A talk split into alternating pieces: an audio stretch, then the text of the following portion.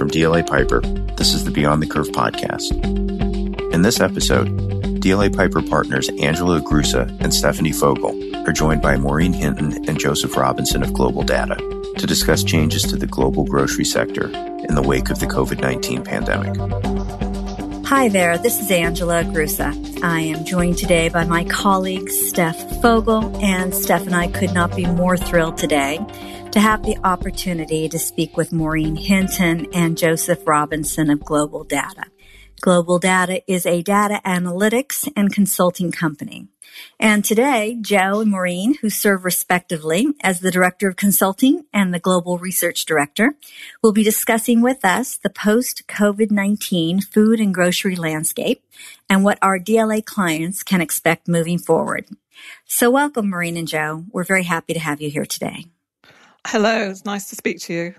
Thanks, Angela. Nice to speak to you. So one of the things that Steph and I want to ask is in your views, what occurred following COVID-19's global lockdown that has changed the food retailing landscape? And which, if any of those changes are likely to be permanent? I think the major change was because of the lockdown. There was this big shift towards food retailers because they were obviously essential retail. We all have to eat. And that has really driven the forecast for the year. So if you look at pre-COVID forecast, we were saying 5.1% global growth in food and grocery, and it's more like 8% now. But that's when you convert it into US currency. If you look at the US, for instance, the typical growth there was 3.5%. Now we're forecasting it somewhere around 12.5%, which is a massive increase. And so there has been this big focus on food and grocery retailers, and of course, mainly online as well. So I think that is something that is going to continue over the next couple of years because it's attracted a lot more consumers that wouldn't have used online food and grocery previously. What do you think, Joe? Yeah, well, I think the last few months have really highlighted the remarkable agility of the grocery industry across the different regions. Obviously, we're past the stockpiling point now, but we had in many markets the first few months of the pandemic, the rush buy toilet roll, etc. Following that stockpiling, we've seen, as Maureen mentioned, that increased demand not only for food and grocery items, but to use grocery stores as well, because those were among the few stores that were still open. So they've been taking share away from non-food retailers, but they've also been taking share away from food service and restaurant operators too. And I think the response in terms of flexing the supply chain, in terms of increasing the online capacity, has really proven how agile the industry can be and has been. Yeah, I think one of the things is that we're hearing from CEOs of supermarkets. The CEO was saying that their online business is three years ahead of where they expected it to be now because of the pressure that they had to have on online and how they've actually achieved that over a very short period. And I think it's meant that management across these different businesses have really started to rethink very quickly how they've got to meet this new demand. And I think that has really pushed them, but it's also made them think very differently about their businesses and how they're going to manage it in future because they've had to stop and rethink and reset. It really made them much more flexible and much more innovative. Let me add another question on the point you made because it's really very insightful. And I think that's a lot of what Angela and I are seeing too with our clients in this space.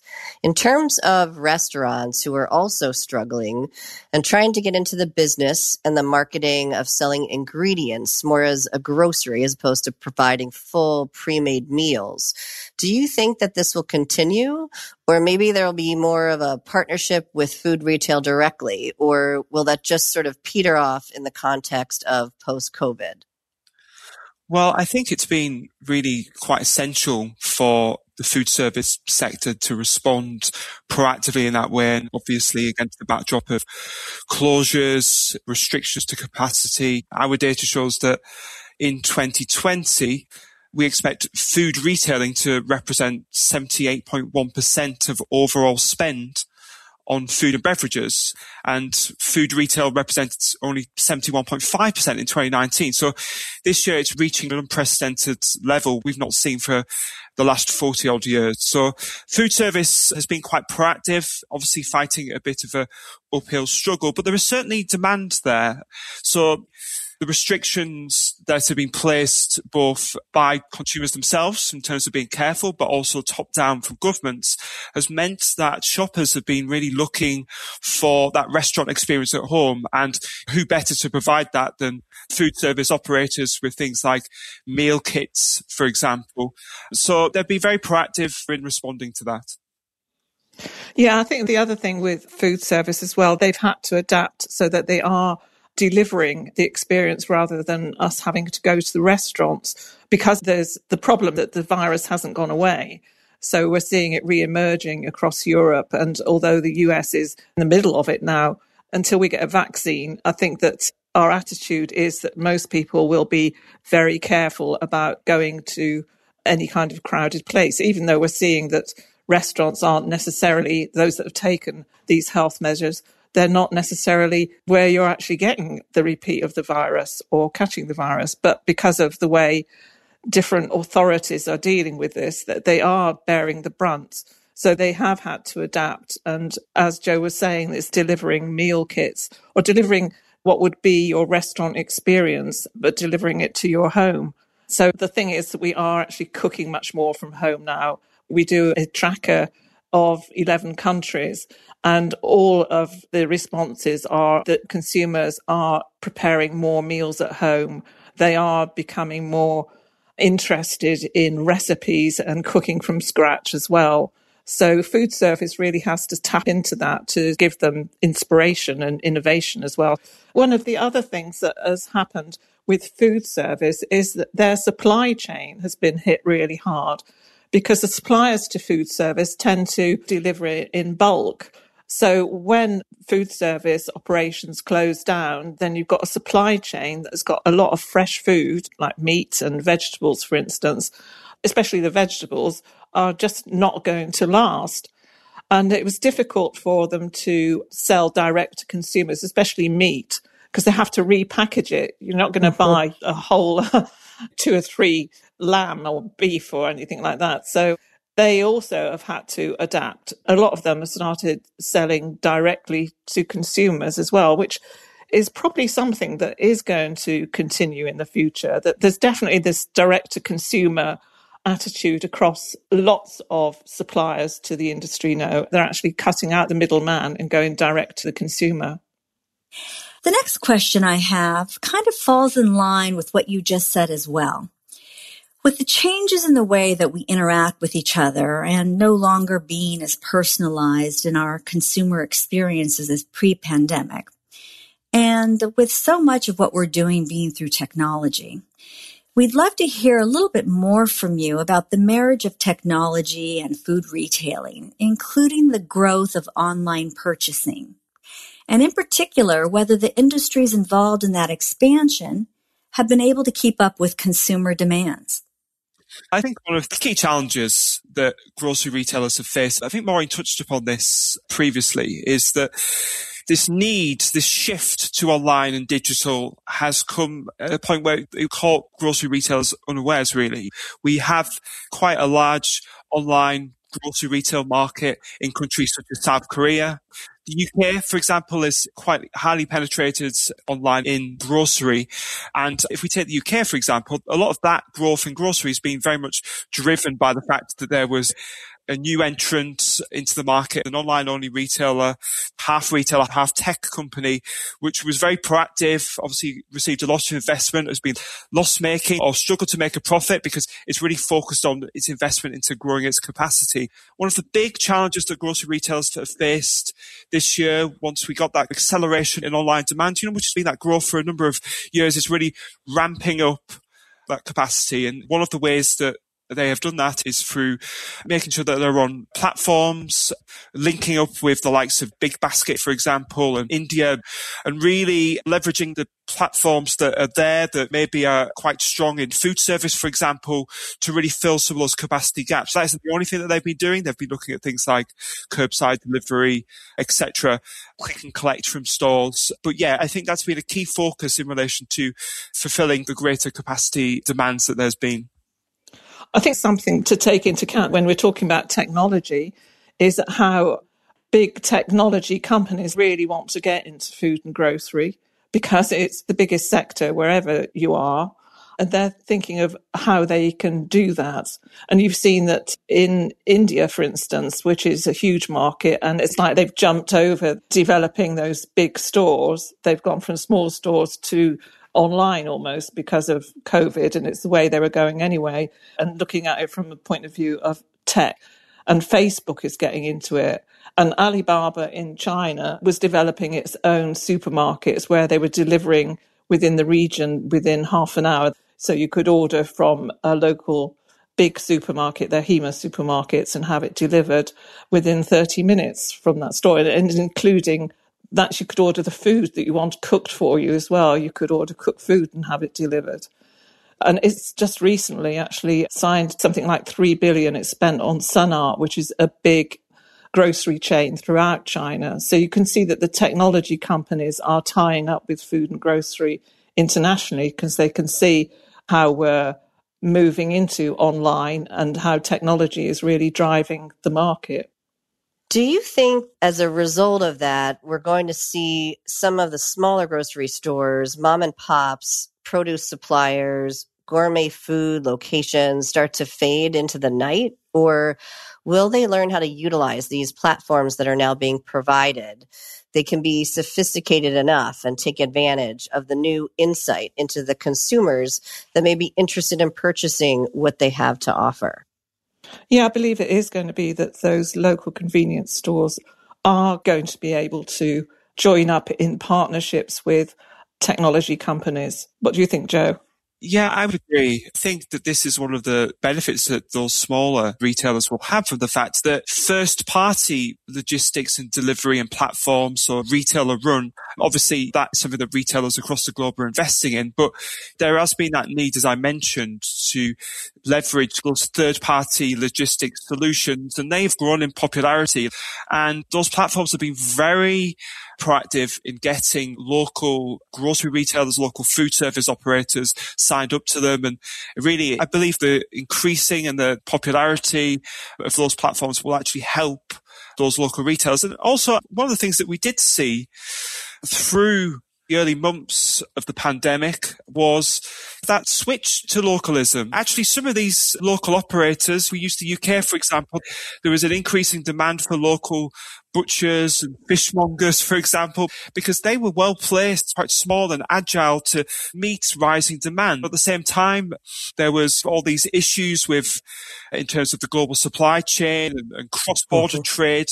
This didn't really affect some of these local retailers as much. And at the same time, we saw that across a number of different countries, there was increasing trust in local products and local retailers through that crisis. So actually, I think that through the last few months, what we've seen both from uh, local retailers getting these technology platforms, but also their greater agility really points to quite a positive future for these operators. Yeah, one of the other factors that came out of the surveys that we've been doing, we were looking at post coronavirus now to see what the recovery is like.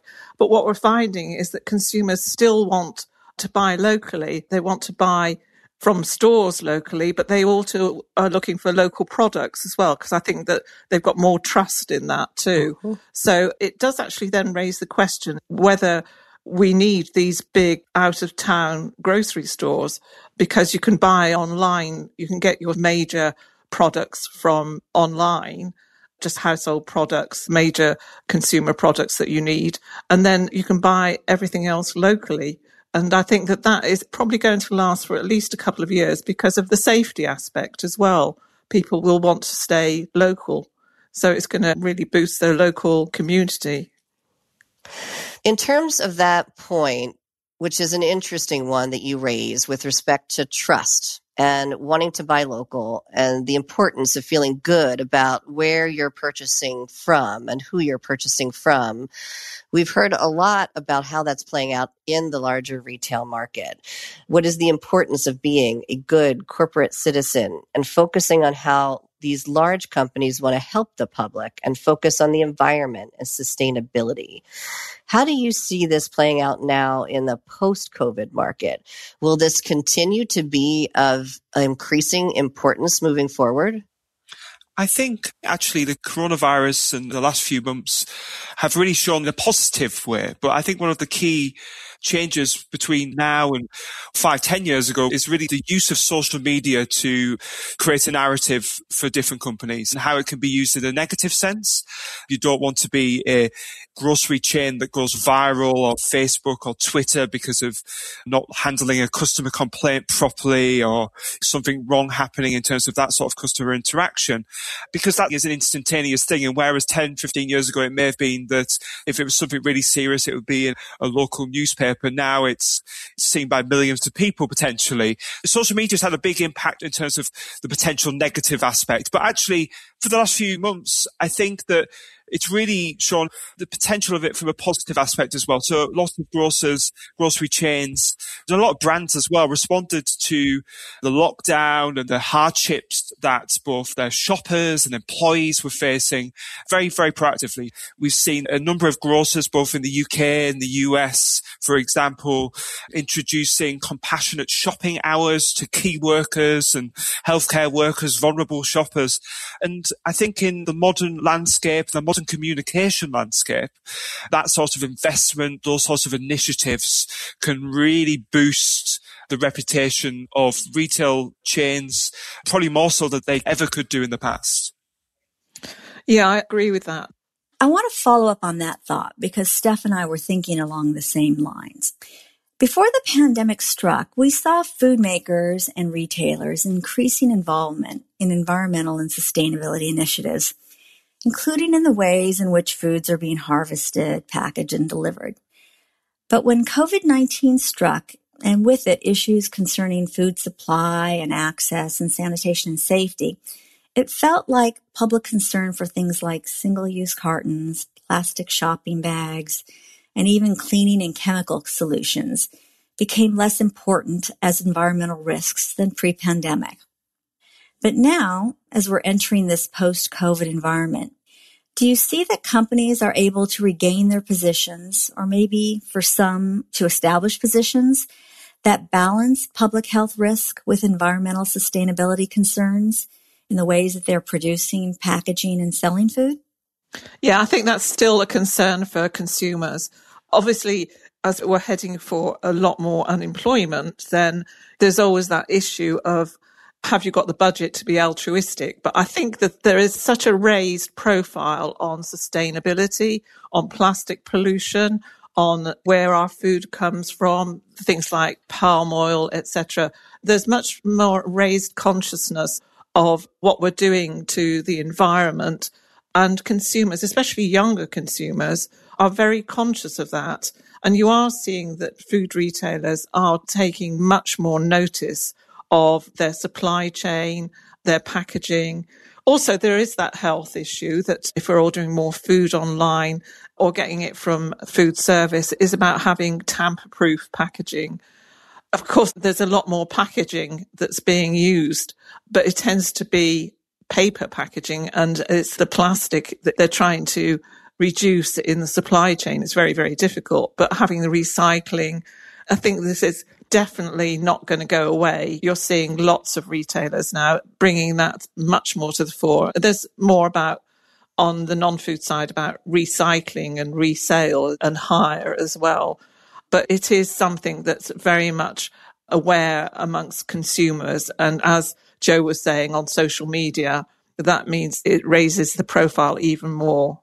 I think also the investment into a sustainable, environmentally focused strategy and the development of that strategy is something that many companies have been working through for a number of years. And many of them are taking it very seriously. They've got specialists internally, teams internally really dealing with these issues. And to go back to my point about social media and the fact that actually it's allowed shoppers to see through half-hearted attempts quite easily. And it's harder for companies really to greenwash shoppers in the same way that previously they may have been able to, not suggesting that many of them were, means that actually they've just taken it very, very seriously. A lot of them have got initiatives. They've got targets they're trying to hit. And of course, this year we've seen a halt to that and a focus on tamper proof packaging, as Maureen mentioned, and packaging that sometimes can supersede environmental concerns.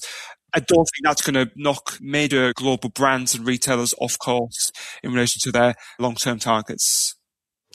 Well, that's a very interesting point. Let's take that to a different level in terms of the consumer's buying behavior. Whereas pre COVID, the big driver and seller was to be in the market of health and wellness and organic and natural and clean.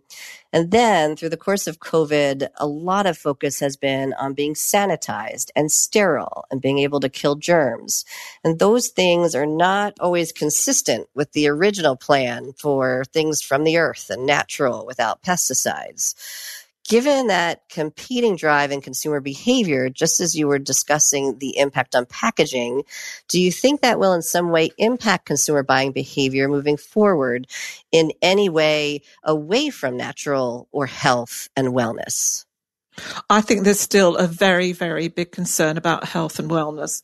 We've seen that anyway on the fact that we're all working from home, but that everybody's buying bikes for home and gym kits for home and the fact that we're cooking more at home and cooking for ourselves is also having a control of what you're eating. I think there's still a big concern about that. The point of view of sanitized and health is more about the contact as well, the kind of contact you have. So we're seeing that when you're going in stores now, everybody wearing masks. You want to make sure that all the trolleys you're using, your hands are sanitized which is why there's been so much increase in the sales of household products that are sanitizers, cleansers, anything that's keeping your home or your actual personal space sanitized is what people are concerned about. Uh-huh. But then when it comes to the food, I think they obviously don't want organic food that's going to make you ill or be produced in a way that isn't going through a supply chain that is unhealthy because it's not safe so I think it's more the safe environment, but they still want to have, they're still concerned about having good food and healthy food and are looking for organic and all those trends that were there before are still there, but they want it to be delivered in a safe environment. So talking to our clients that are food retailers, what does your research and your experience tell you about what they can expect for the food retailing landscape in 2021? If we're taking the grocery market, we would expect that the big trends this year has been that rapid hyper acceleration of the online trend, the switch to online channels. Now we anticipate that there'll be a slowdown next year and maybe even a slight decline year on year in online grocery spend, although it's probably worth highlighting that the 2021 expenditure on online grocery is going to be significantly higher than what it would have been if we hadn't gone through this pandemic this year. So that's one thing. I think that's here to stay. I think apart from that, I just think that there is a lot of uncertainty. We're talking now about second waves and there is a hope that there's going to be a vaccine towards the end of this year, early next year, which maybe helps to facilitate a return to normal life. But there's no guarantee of that. We could be going to third waves, fourth waves. This could be something that we have to deal with for quite a while yet. So from the consumer perspective, we know that regardless of what happens, many shoppers are going to be under financial pressure. There's going to be rising unemployment. They're going to be watching what they spend. And that's going to not only hit those more discretionary non-food categories and those leisure and food service operators, but it's also going to hit grocery chains as well. You're looking to cut down wherever you can and grocery operators are going to have to respond to that proactively. Yeah, I think that sums it up very well, Joe. With our forecasts, we're obviously seeing we're not getting the kind of growth that you've had this year because there was a lot of stockpiling. The food sector was taking from other sectors as well, like health and beauty, for instance. And some of the general merchandise sectors was going to food retailers because those non essential stores weren't open. Of course, as Joe was saying, if there's still uncertainty that the virus is still around, there's obviously a hope that it's sometime in Q1 there will be a vaccine and things will start to return to more of a, a normal. I think people will start going back to physical stores, but the actual online penetration is still going to remain higher than it ever was in 2019, although online growth will not be anywhere near like it was this year the penetration will still be high. So there's still that need to invest in online in food and grocery, but it will begin to settle back down again. And it is going to be tough because you can see that so many people are going to be losing their jobs and losing a lot of the support that they've had from governments up till now because governments are going to be running out of the incentive and support packages that they've been supplying all through this year. So I think it's going to be tough on prices. People will be looking definitely for value. Of course, that squeezes margins. So it's going to be the leanest and the fittest and the most innovative that are going to be the winners. Really interesting. Yeah, this was a terrific conversation. Thank you both for all of the intelligence you've clearly gathered throughout your work. I think it's very informative and useful, and we appreciate it. Definitely. Many thanks to Maureen Hinton and Joe Robinson of Global Data. Your insight was particularly helpful today, and we look forward to connecting with you again. It's nice to speak to you, Brooke. Yeah, thank you very much. All information, content, and materials contained in this podcast are for general informational purposes only. This podcast is intended to be a general overview of the subjects discussed and does not create a lawyer client relationship. Statements and opinions are those of the individual speakers and participants and do not necessarily reflect the policies or opinions of DLA Piper LLP US. The information contained in this podcast is not and should not be used as a substitute for legal advice. No listener should act or refrain from acting with respect to any particular legal matter on the basis of this podcast without first seeking legal advice from counsel in the relevant jurisdiction. This podcast may qualify as lawyer advertising, requiring notice in some jurisdictions. Prior results do not guarantee a similar outcome. DLA Piper LLP US accepts no responsibility for any actions taken or not taken as a result of this podcast.